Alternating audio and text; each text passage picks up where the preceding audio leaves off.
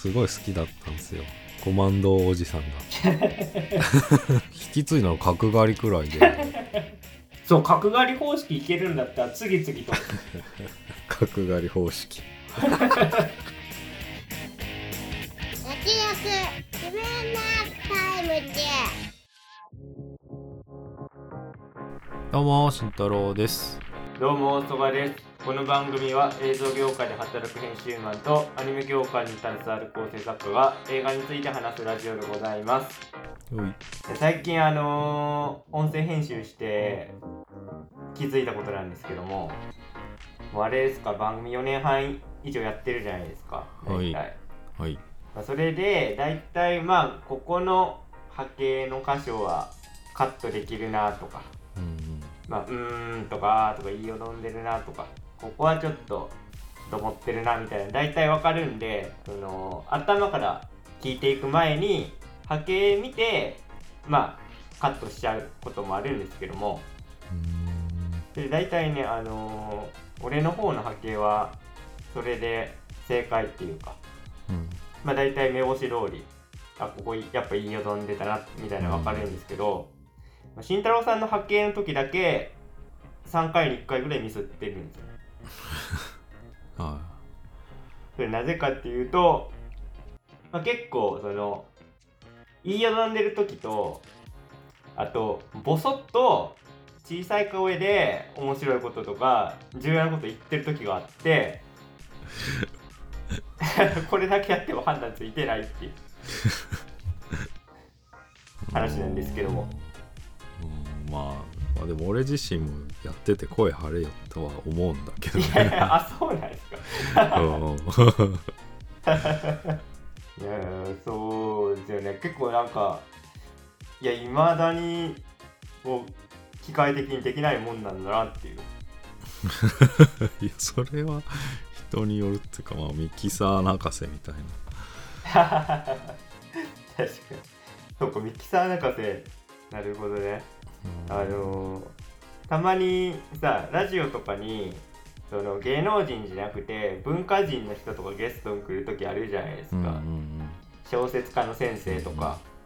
全然声張らないよね。うんあだからマジでボソボソっと言ってるからそういう時にミクミキサーの人とかディレクターの人とか結構苦労してるのかもしれないね。気づいてなかったけど、ーうんじゃあ僕は声張ればいいっすか？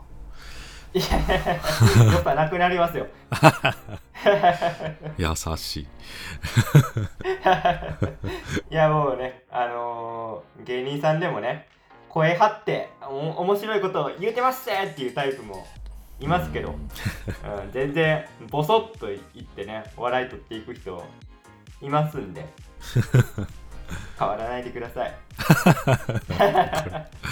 なんだこれ。でも本当に聞こえない時とかあると思うんだよな聞いてる人。どうなんですかね。まあ、結構ね、あのー音声レベルは大きめでね、お届けしてる番組だと思いますけどね。えうちの番組ちっちゃめじゃない？え、マジですか？他の番組もっとじゃでかいのかな？結構、あのーお編集の時にボリューム、まあ、あ結構上げてるんあ俺は。で、あのーさすがに音割れしたらまずいんで、まあ、LINE 探ってやってるんですけど、そのたまに、俺たちもこう、笑う時あるじゃないですか。笑い声でキャハハみたいな。その時に割っちゃう時があるんで、上げすぎると。ね、そこは見ながらやってますけど、マジですか？小えなんか音楽と切り替えたらうん。とかなんかちょっとちっちゃいかな。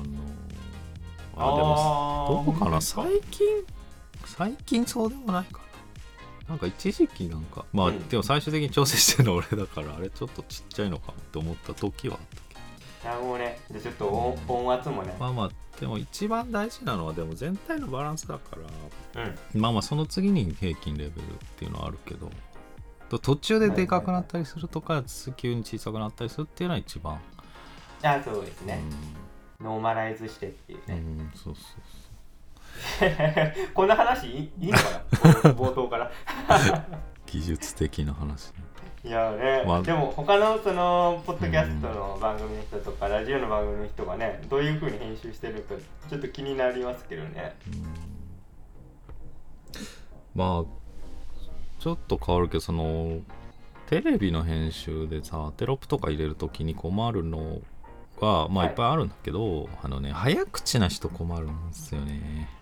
ああテロップの文字数めっちゃ多くなってで見うんうん。見切れないうちに次行く。っていうのがかなり困る。あれって、まあ、番組とかによると思うんですけど結構その言うたことそのままテロップにしてるパターンと、うんうん。なんかある程度要約してやってるパターンあるじゃないですか。はいはい。あれって誰の判断なの？ディレクターあそれはもちろんディレクター演出 P とその番組のそれまでやってきたテイストを踏襲して、まあ、総合的判断ですね。なるほど。じゃああれですね。結構厳密に文字起こしじゃないですけどテロップに起こしていくパターンは労力めっちゃかかりますよね。うん。そうてくると、そうだね。まあその中でもだからでもね省略しすぎるパターンはうん。あのなんか喋ってる人がなんかバカっぽく見えちゃう時もあってこんなに尺使って喋ってんのに言ってんのこんだけかみたいに なっちゃうこともあってそのねバランスすごい難しいんですよね、いやそうですね。だから省略するのは簡単なんだけど。うんうんうん。うん。だそれやりすぎちゃうとなんか変なことになっちゃうみたいうーん。いやむずいなそういう話聞くと。いやだってテロップが一番ぶっちゃけ大変じゃないですか。動画編集。なうん。俺はあの慎太郎さんみたいに仕事でそんなにはやってないですけどマジでテロップつけるのが嫌でなかなかうん。手をつけられないとかありますよ、喋りね。うん、うん。まあだから省略表現とかあるけどまあ驚愕の番組があの出川哲朗のバイク充電する旅あるじゃないですか、はいはいはいはい。あれはなんかまあ、うん、またそのさらに裏を行って全部起こす。出川さんって言いよどむことすごい多いじゃないですか。うんそれも全部起こすっていうとこをなんか面白にしてますねあの番あー逆を言ってますねうん。確かに。だからパッパパッパすごい。だからあれ喋りの量すごいと思うんだよねだから選手大う変っていう。ーん。そうです民放はねテロップ尽くしなんでた 確かにね。NHK はそこまで印象ないかもしれない。いや NHK あんま入れないんですよ。でまああと海外。うんそうよね。海外の番組、全然入れない、入れないね。うんまあだからなんかベテランのディレクターさんだいぶ前に聞いた名言なんだけどもうテレビは読み物って言ってましたね。おお いやそうですよね。いやでもそれシニカルな感じで言ってました。あそういうこと。現場が大変なんだ。いやー皮肉は聞いてんな。ベテランの人が言うと、うん。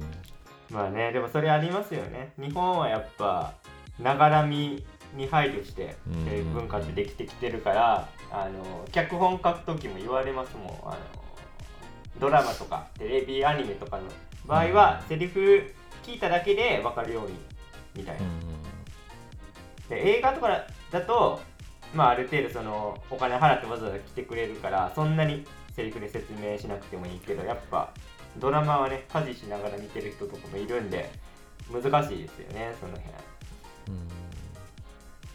うん。まあめっちゃイケが最初だっていう説は、まあ、よく話されることだけどはいはいはい。喋り全部起こすみたいなのは。うんまあでもね手癖っていうか慣習みたいなとこもあるからまあでもそういうのが崩れつつあるね。昨今なんでね。またモードが変わる可能性もあります。よねそうですね。ちょっと去年から今年にかけてテレビ業界結構ねうん。激動のまあ時期を過原ごしてるなって。原作問題もそういうのですいやそれちょっと次回やりましょう。長くなりそうなんで原作問題。まあじゃあ我々がやるにはねちょっと。うん。まあやるべきかなって思ったね。そうですね。今どんどんねいろんなとこに炎が飛び火してるっていうか。うん来週にはどうなってるかわかんないですけど動いてますよね。い いろんなテレビ局以外のとこでもまあということでございまして、えー今回特集するのは哀れなる者たちでございます、えーまずはあらすじ紹介をお願いします。はい。天才外科医によって蘇った若き女性ベラは未知なる世界を知るため大陸横断の冒険に出る。時代の偏見から解き放たれ平等と解放を知ったベラは驚くべき成長を遂げる。ですこれあのーあらすじでは全く何が何やらわかんないですよ。ね まあこれ一番多分シンプルっていうか。まあでも公式がこれだな。サーチライトピクチャーズのね。あーそうですね。いや全くちょっとわかんない。何の話やねんっていうね。まあそんな、えー、哀れ者たちでございますけども、えー早速総評の方に参りたいと思います。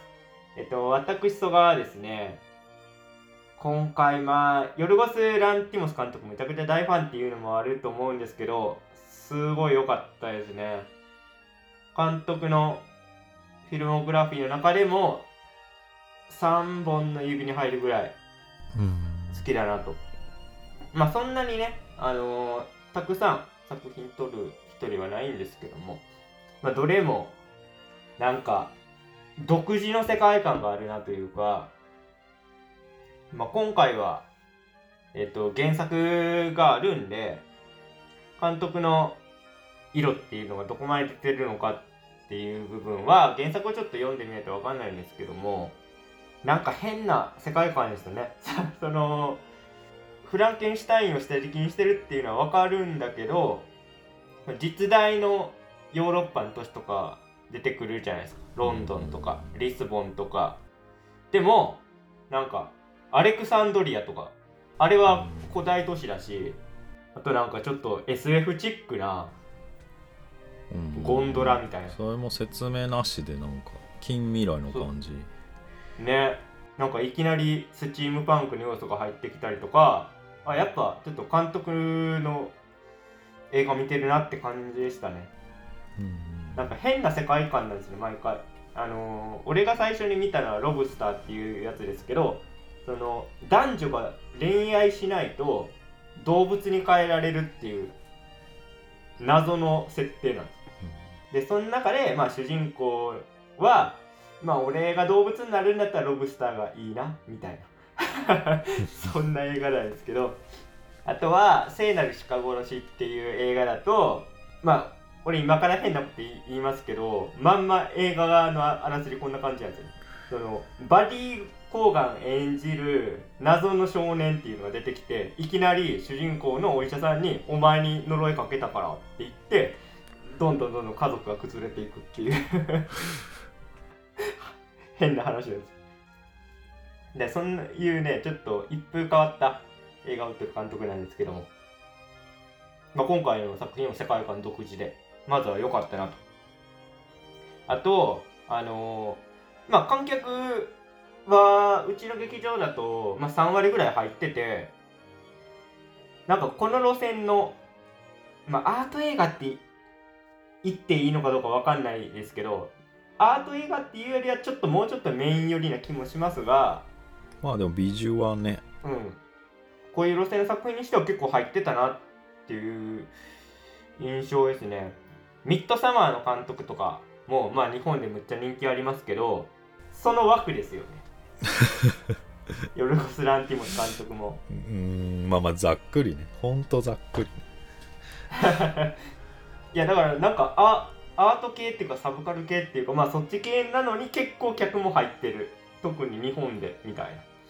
でねあのークスクス笑いがむっちゃ劇場で起きててそれがね劇場体験としてすごい良くて。うん笑いは取ってたね。ねゴッド役のさウィリアム・デフォーがなんか口からシャボン玉みたいなの出すじゃないですか、あの場面とか結構みんなクスクスみたいな。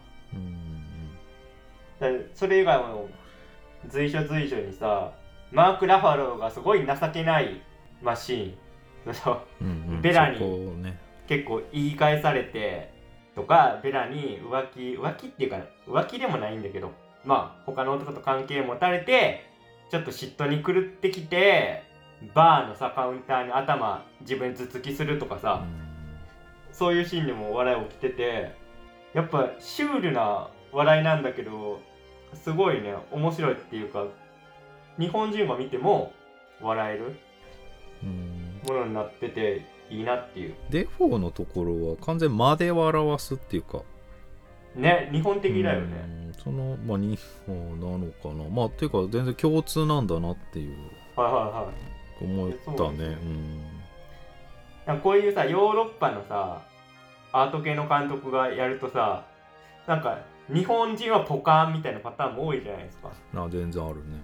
多分フランスの本国ではむっちゃ今爆笑のシーンなんやろうなみたいな。いそう。フランス？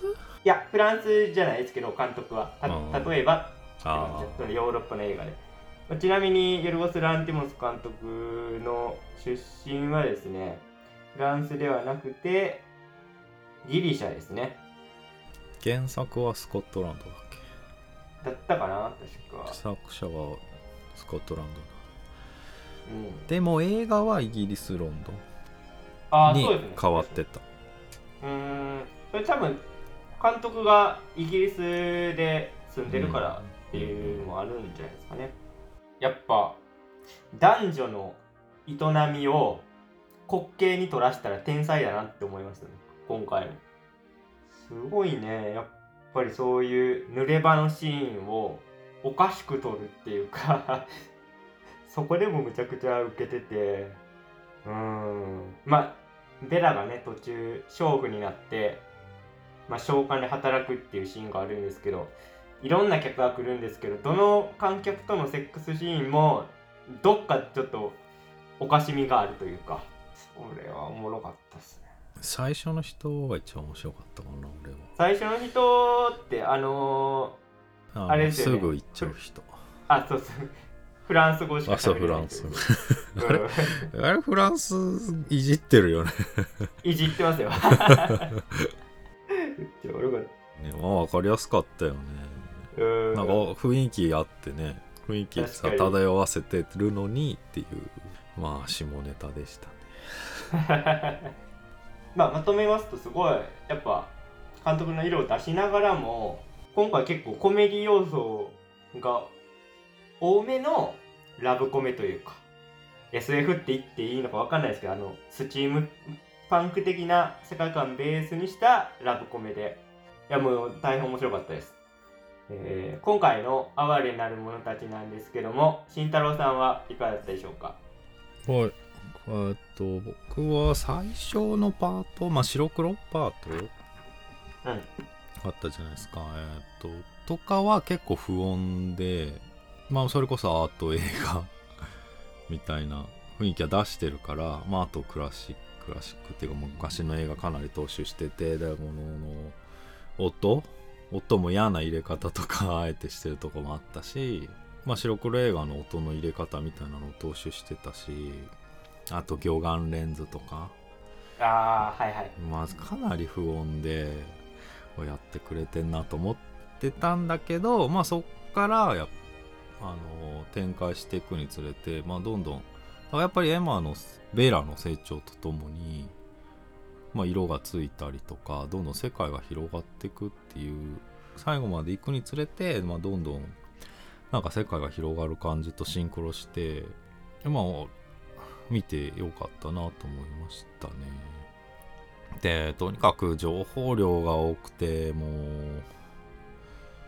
途中一回忘れるんだけど最後らへんまた、えっと体がお母さんで脳が赤ちゃんのものだっていうところに帰ってくるあたりであそうこれ脳みそ赤ちゃんの子供の脳なんだよなと思った時にう頭がおかしくなりそうだっていう。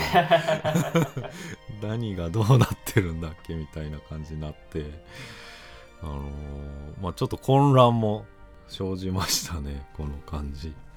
まあだから絵からもすごい情報あるしストーリーもかなり。まあ、見た目のパッと見でも面白いんだけどまあこれはあれだなとかまあすごいね、まあ、ちょっと一回 見ただけではっていう映画ですね完全に。でもうまあセックスシーンですか。まあ今回もあれですね。インティマシーコーディネーター。うん。まあ入れてちゃんとやったみたいですけどね。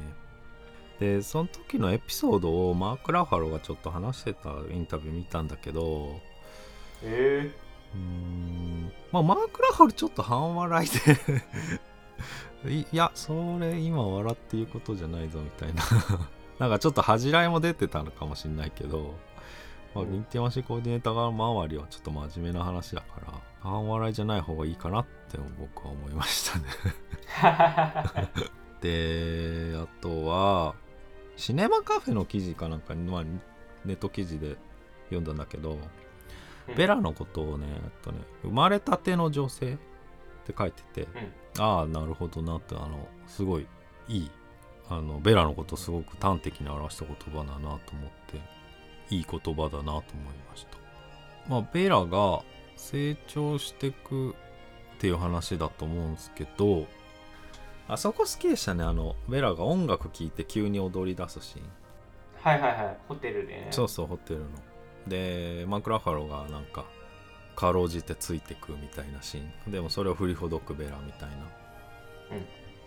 シーンがまあ本当にマクラファロはなんか既存の振り付けじゃないですけどまあを踊ってるんだけど、まあ、ベラはもう本当に本能のままに反反応反射ぐらいの勢いで音楽に身を任せて踊ってるシーンなんですけどまあもちろんベラの無邪気さとマーク・ラファロの人物を表したすごいねいいシーンだと思うんですけどそのねそれこそ娘が幼稚園の頃音楽聴くともう反応で踊ってたんですよね、あの振り付けとか何も知らないのに。曲聴いてこう多分心が心がっていうかあの気分が高揚したら踊り出すみたいなことをよくやってて、えっと、あのゲームセンターとかに置いてあるあの着せ替えのゲーム。あプリちゃんとか。はいはいはい。をまああれリズムゲームでで女の子が画面上で踊ってる。だから自分はリズムのよくあのタイミング合わせてボタンを押していくんですけど、まあ、その時あの気分上がってくると「だからパパちょっとボタン押しといて」つって私踊るっつって 踊り出すくらい幼稚園の頃はなんか本当に気分が上がったら踊るみたいな感じだったんですよね。でもなんか小学校に上がってからはなんかそれもなくなってなんか時たま踊れないみたいな話。ちょっと踊ろうと試みてはやめるみたいなこともあってうん。あーまあなんかそれも、まあ、一つの成長なのかなみたいな。だからそれこそねまあここれ引用するの多分何回目だっていう話だけど「魔女の宅急便」はい。えーあれはあれも、えー自由に飛べてたものが、えー途中飛べなくなるじゃないですか。で、まあ、最後また、えー飛ぶ。まあそれはその作中であの前半部分飛んでた時は少女のような夢を見る気持ちで飛んでたっていうことだって言われてるんですけどで最後また飛べなくなった後に飛ぶ時は、まあ、恋をする気持ちで飛ぶみたいなことがあったと思うんですけどまあでも本当に娘が踊る踊らないっていうのもまあそれまさにその通りで。で今回の映画はなんかその魔女宅よりそれさらに先行くようななんか恋をするとか そんそんなフェーズじゃないもっと先行ったなっていう風に僕は見ましたね。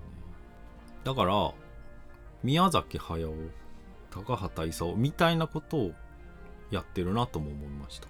なんか慎太郎さんのレビュー聞いてちょっとかぐや姫連想してます高畑さん。そう。なまあだから、まあ、よくよく考えてもやっぱり少少女の成長端でもあるんでまあかぶるよなっていうコンセプトがはいってとこあるなと思いましたね。うんまあ魔女宅は、まあ、恋をするでとこで終わったけど今回はなんかまあ自分の、まあ、ラストシーンの解釈いろいろあるけどまあでも自分は世界のためには何ができるかみたいなことを考え出してっていうとこが、あのーただ飛べなくなっただけじゃなくて今度は現実的に自分が何をしていくかっていうところに着地するのがまあいいなとは思いましたね。です。はい。そうですね。今回のまああのオチはいろいろ解釈できると思うんですけど個人的には監督の映画では珍しく分かりやすいオチを用意してくれたなと思って今までの作品ってなんかえこれなんなんみたいな終わり方が結構多かったんですけどまああれを今回のねあの終わり方をハッピーエンドと取るかむっちゃ皮肉を聞いたブラックなオチと取るかまあ見る人によって分かれると思いますけどあのベラが盛んに進歩していくとか改善していくとかうん。まあそういうようなことをよく作中で言ってるから個人的には、まあ、ブラックだと思うけど結構ポジティブな印象は受けましたねラストからは。なんかさ最後あのーベラの元夫軍人さんがうん。出てくるじゃないですか。だわ分かりやすく有害な男性性の象徴みたいなキャラで。うんうんまあ結構デフォルメね。ね。であの人がまあ最終的にはヤギの脳と入れ替えられるっていうブラックな、まあ、展開だけどすごいね笑ってたんですよね。あの「めー」って言ってるシーンね。うん。大佐の人が。だからあこれを笑えるってことはなんか時代変わってきたなみたいな。大げさに言うと。なんかむっちゃリテラシー高くないと笑えなくないですか？あのブラックさって。多分うん10年前だったら映画館の観客もちょっと引いてたと思うんですよね。あー、うん、残酷描写に対してのリテラシーってこと。リテラシーもあるしそういうさあんな分かりやすい男性の象徴みたいな男がヤギにされるっていうその滑稽さもあるじゃないですか。うん。あんなさ偉そうに銃で使用に脅したりさいじめたりしてるやつがまあ今やもう逆の立場っていうかさうんうん。あのメイドさんにベラが「いやヤギちゃんにお水やって」みたいなさ、うんうんまあ、そういうところも含めて笑いに昇華してるなと思って感心しちゃいましたね。どうなんですかね。これ、まあ、む語りたい点いっぱいあるんですけどすごいむずいなと思って。なんか半分も身につまされながら見てたんですけど、うん。まあ、特にマーク・ラファルなんか典型だと思うんですけどうん。最初はかっこいい感じじゃないですか。うん。で不遜だけど俺以上の男はいないぜみたいな ことを言っててさ。であの人職業何やってるかちょっと分かんなかったけど弁弁護士的ななんかやつなんかな。契約書とかなんか立ち会ってたから弁理士とかまあ。ああそうだよね。そっち系だと思うんですよ。だから結構なんかリリベラルというかさ。で知的ホワイトカラーっていうか頭もいいしまあもモテるしみたいな。で俺には俺に惚れるなよみたいなさことも最初にさ上からベラに言ってたのにさだんだんと立場逆転していく過程で最初はあのホテルでご飯食べる時も本当にベラはまだ子供だから、まあ、下ネタとか失礼なこととかガンガン言っちゃうじゃないですか。うんそれに対してまあマーク・ラファルがちょっと叱責するみたいな場面もあったんだけどどんどん追い抜いていくでしょベラの方が賢くなって。うん。でそうなってくるとそれはそれで居心地悪くなっていくっていうか。うん。だからえこんなんさリベラル系の男性が見てたらもうあきついでしょこれ。普段なんかいや僕はね理解があってねみたいな。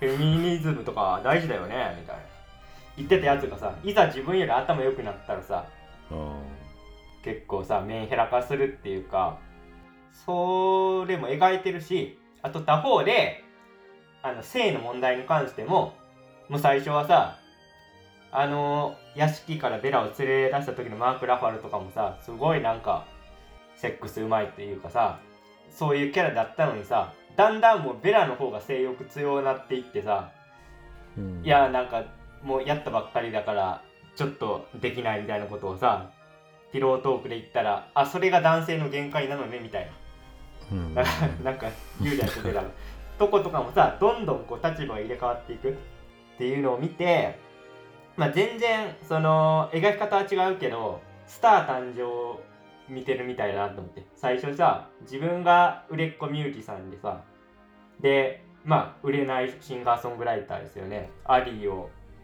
こうススカートしてプロデュースしていったらどんどんその恋人のアリーの方がスターになっていって自分は時代に取り残されていくっていうさ。うん。なんかそれも重ねちゃいましたね見てて。ちょっとつらい辛いというか男としては。アリースター誕生ね。はい。まあだからくしくもうちの番組で言ったこととも 重なるよね、男性には。そういう弱点というかね。うん結構そういう深刻なことっていうかシリアスなことも描いてるんだけど基本的なコメディでやってくれてるからむっちゃ救われてるっていう 見ても、うん、あーえっと、えっと、マーク・ラフォール演じるダンカンは弁護士らしいですね。うん今ちょっと調べましたけども。俺全然仕事してなかった。カジノしかしてないでしょ。まあすぐね旅出ちゃうのね。そうですね。うんすぐアスカ2号乗って出てっちゃうからね。世界クルーズの旅行くからね。ジャパネットで買ったのかな。いやでもあのアスカ2号むっちゃおもろいっていうかさ。あー。なんかああいうことするよね。それあれですか？ピースボートのこと批判してるんですか？いやそれじゃなくてあのデザインの。居酒屋のトイレに行ったあらおそうそうそう。なじみの。的な的な船ではあるけど、あの船のデザイン、あそっちだいぶですかはいはい。来てたね、うんまあ偏見かもしれないけどなんかヨーロッパ系の人ってなんかああいうことやりがちだよね。まあなんでしょうね。確かにね。豪華客船でみたいな。うん。まあ中は普通っていうかまあ高級感あってね。もう外観がすごいね。変わってたねほんとねなんかちょっと話それるんですけどあのすごいねまあある VTuber の女の子がいて、うん。でその子はむちゃくちゃお金持ちなんですよね両両親が。うん。医者とかで。でもその子はブラック企業で働いてた VTuber になる前は。で全然本当にもう手取り20万切ってるぐらいの生活なんだけどその親戚の持ってるタワマンを貸してもらってたうんうんでそうなってくると自分はブラック企業に勤めてるのにむちゃくちゃお金持ちの女の子とばっかりやっぱどうしても仲良くなってまあ遊んでしまうと。でだからランチ代とかはまあギリ出せる。まあ言うても1万とかなんですけどランチにしたら超高いんでですけどまあ出せるんだけどうんうんやたらと金持ちの女の子ってクルーズの旅行に誘ってくるって言ってて。いや全然300万とかだから安いよとか言って誘ってくるらしいんですよ。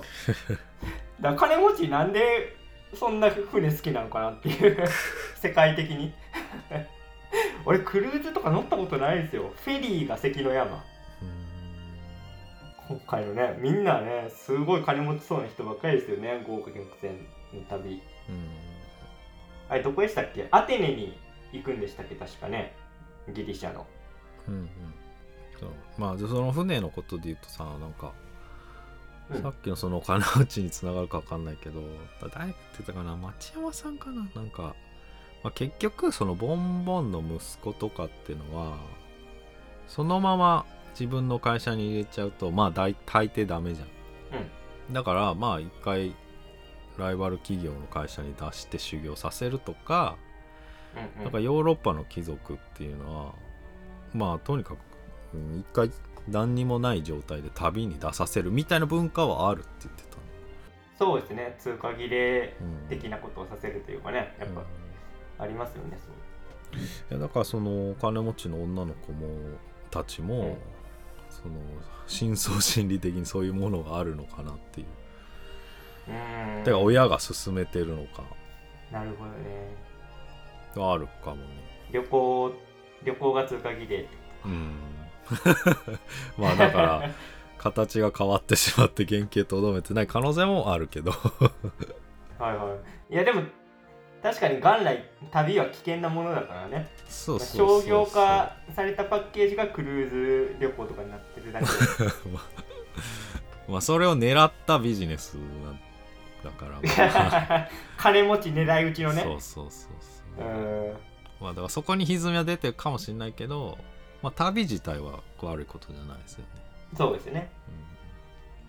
そんなでもあのクルーズの場面ですけどまあベラにとっては重要な出会いを果たすというかね。むちゃくちゃあのおばあさんと黒人の青年の2人よかったなぁいやーむちゃくちゃ印象に残ってます。特におばあさんの女優さん、うん。うん。あの佇まいというかね全然なんか動じないっていうか。なんかベラにいきなり下ネタ振られても動じず返してくるし ね手で慰めてるみたいなことも言われても全然ね。うん。まあだからそこは開けっ広げでちゃんと意見交換できるのがいいいやすごいね魅力的だったあの二人組。なんかマーク・ラファロがいきなりさあの肉の塊を海に放り捨てるんだって言ってさおばあさん投げようとするけど、うん。全然なんかそんな動じないっていうかおうおうおうおううん。みたいな。あらあらみたいな感じでそうそうそう。いやよかったなむちゃくちゃ頭いいし。ああのねだからマーク・ラファロがさもうどんどんベラが本読んで頭良くなっていくから海に投げ捨てるじゃないですか2冊目をさって渡すとことかもうんむっちゃ劇場受けてて。いいキャラだなと思ったなあのはさうん。うんまあ知性はね絶やすことはできないっていうかね。うん。あのねインディ・ジョーンズのショーン・コネリー思い出したね。ああのナチスがーお焚き上げやってるんですよね。うんおたぎやぎだいぶ参るのに。あの禁禁書？ってか本めっちゃ燃やしてんだよね。うん。でそのシーンでそれ見たショーン・コネリーがまあ怒って本は燃やすもんじゃなく読むもんだって言うんだよねその後のセリフでね、うん。だからそ,、うん。そのシーンを思い出してね。うん。それは良かったっすね。やっぱなんかそういう眼蓄ある言葉言ってもなんか役者の説得力ないとあれってなっちゃいますけどあのおばあさんをね演じてた女優さんの貫禄すごいなと思ってそれこそまあショーン・コネリー級じゃないですけどベテランの味が出てましたよね、なんかあのディスカッションの中で大事なのは思考よっていうんだよね。うん。まあ100%は理解できないけど、うん。まあそれはもう年の子ですよね。あの3人のディスカッションずっと聞いていたかったな。ああね。あのさ黒人の人もさすごいまあ悲観主義者でまあペシミスティックなこと言うてんだけどでも最終的にベラがねカンパしてましたよね。純粋な少年が傷ついてるだけだみたいな。うん。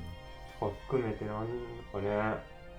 あのさあ、まあ、連れていくじゃないですかベラを外の世界に。うんうん。あのアレクサンドリアンなんなん？あの造形あの世界観何？まあカリカチュアとかいうというか、ね、いやすごいな。本当に下なんか砂漠みたいなとこでどんどん赤ちゃんがのたれ死んでる。でも上ではすごい着飾った貴族たちがみたいな、まあ、ことだと思うんだけど。うん。なんかねまあ今回全然出てこなかったですけどアレクサンドリアって、まあ、古代都市ですけど大英図書館ができる前は世界最大の図書館があったんですけどもむちゃくちゃなんていうの格差の象徴として描いてたからそこはなんか新鮮だったなっていう。だからその大図書館もああやって奴隷を搾取して作られた。うんうん。階級社会じゃないねいや完全にそうでしたね、うん。ちゃなんか美術まああのアレクサンドリアのシーンだけじゃないですけどなんか今回美術全体的にすごい良かったですよね。うん。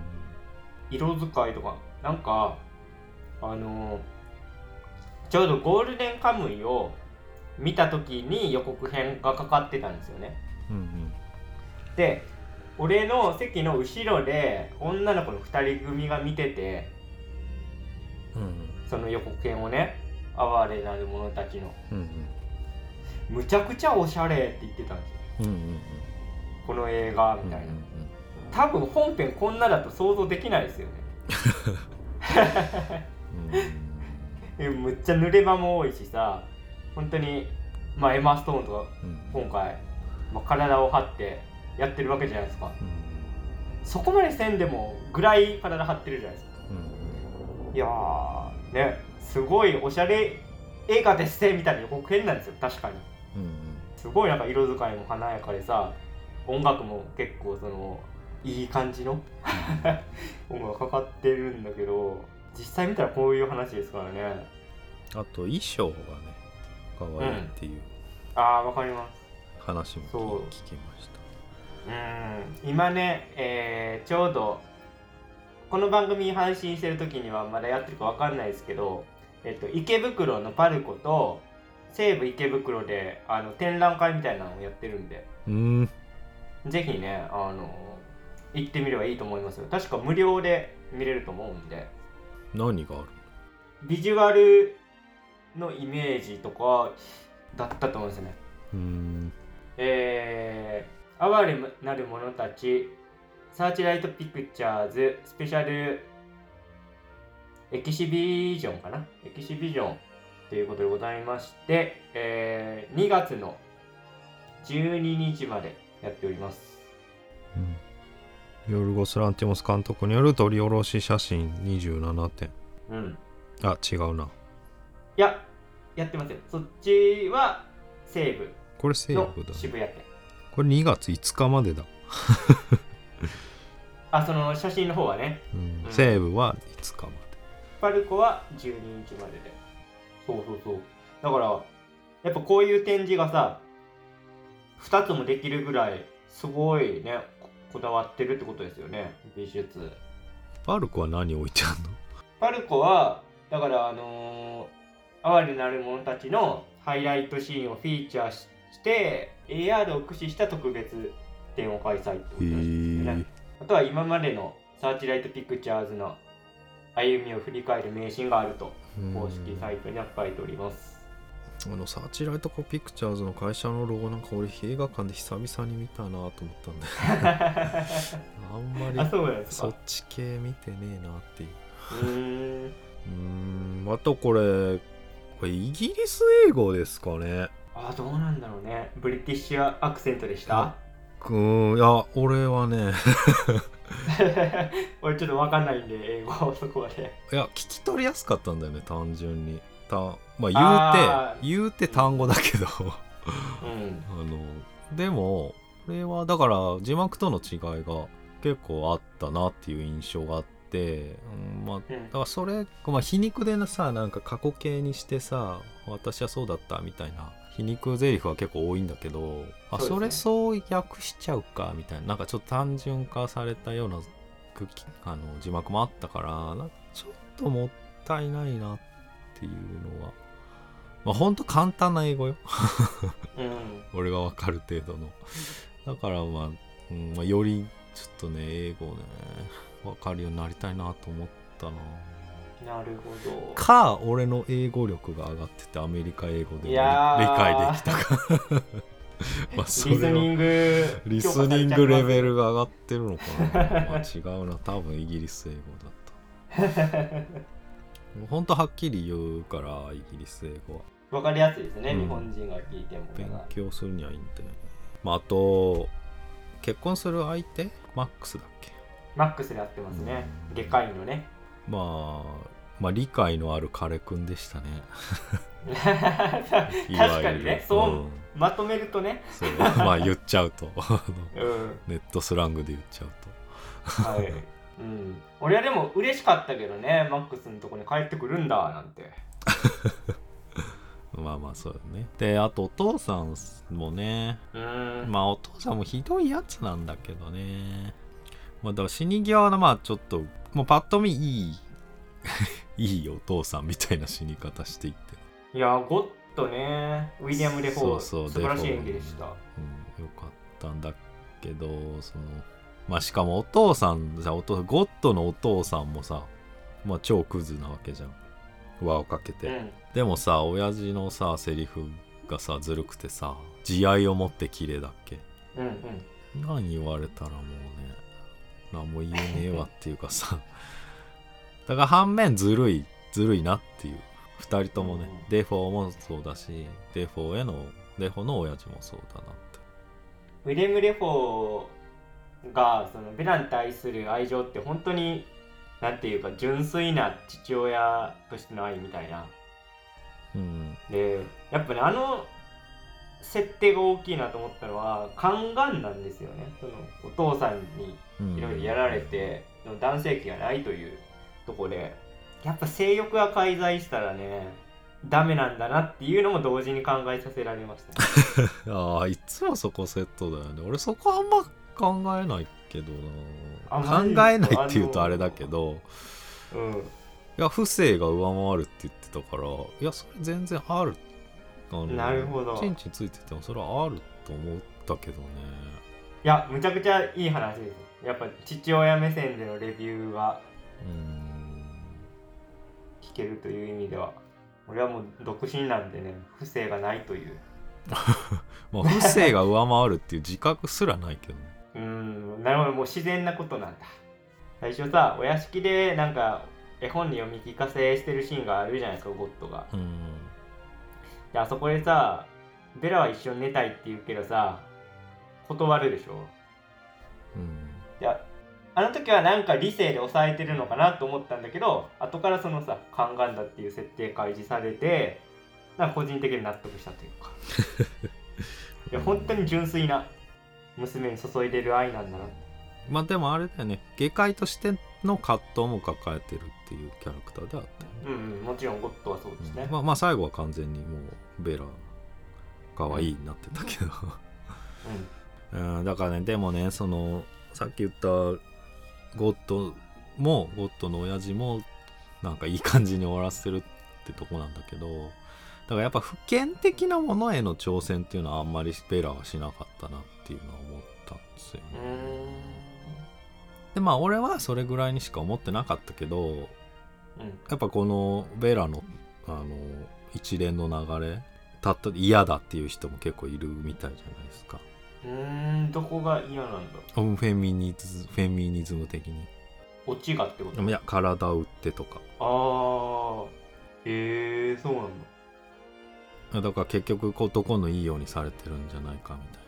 反発はあるっぽい。男のいいよ俺そんな印象受けなかったですけどね。なうーん。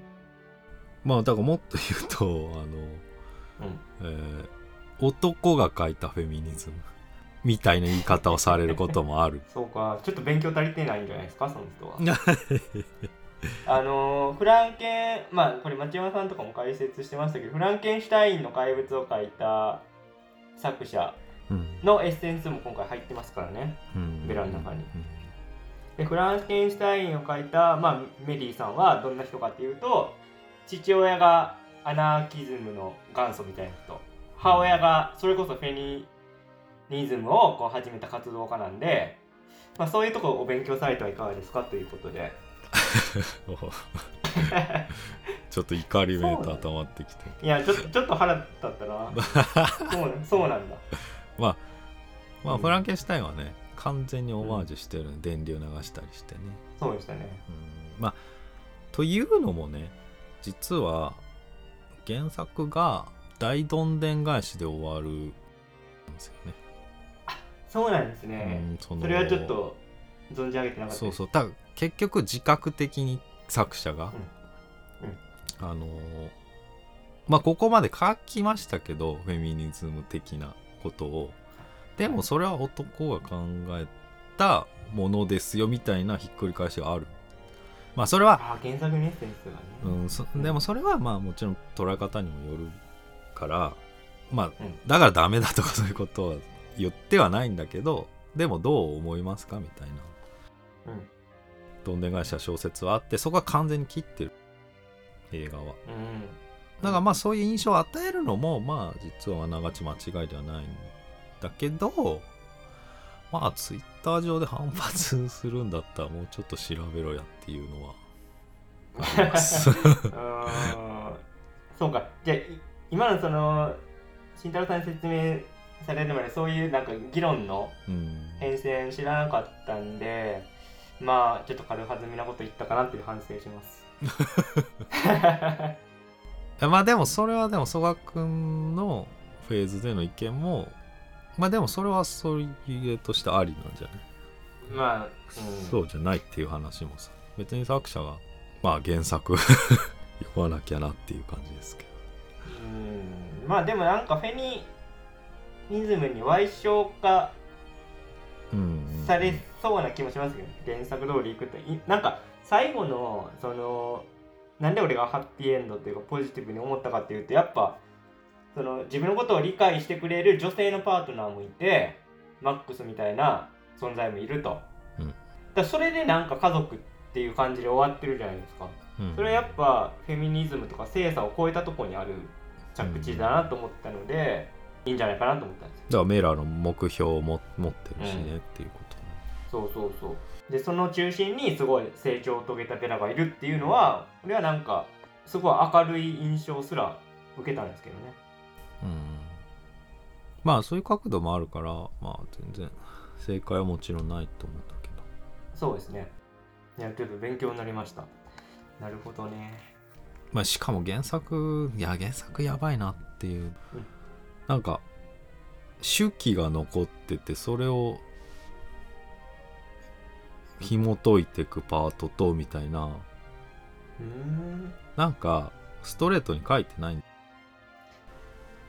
ちょっと変わった構成で進そうそうそうそう。んでいくんだ。そうそうそう。だからなんかそれぞれ視点があってなんかそこに齟齬があったりとかうん。なんかかなり変わった展開の仕方のものを、まあ、今回はストレートに映画化しましたっていう、なるほど。アラスター・グレイさんっていうやつですね。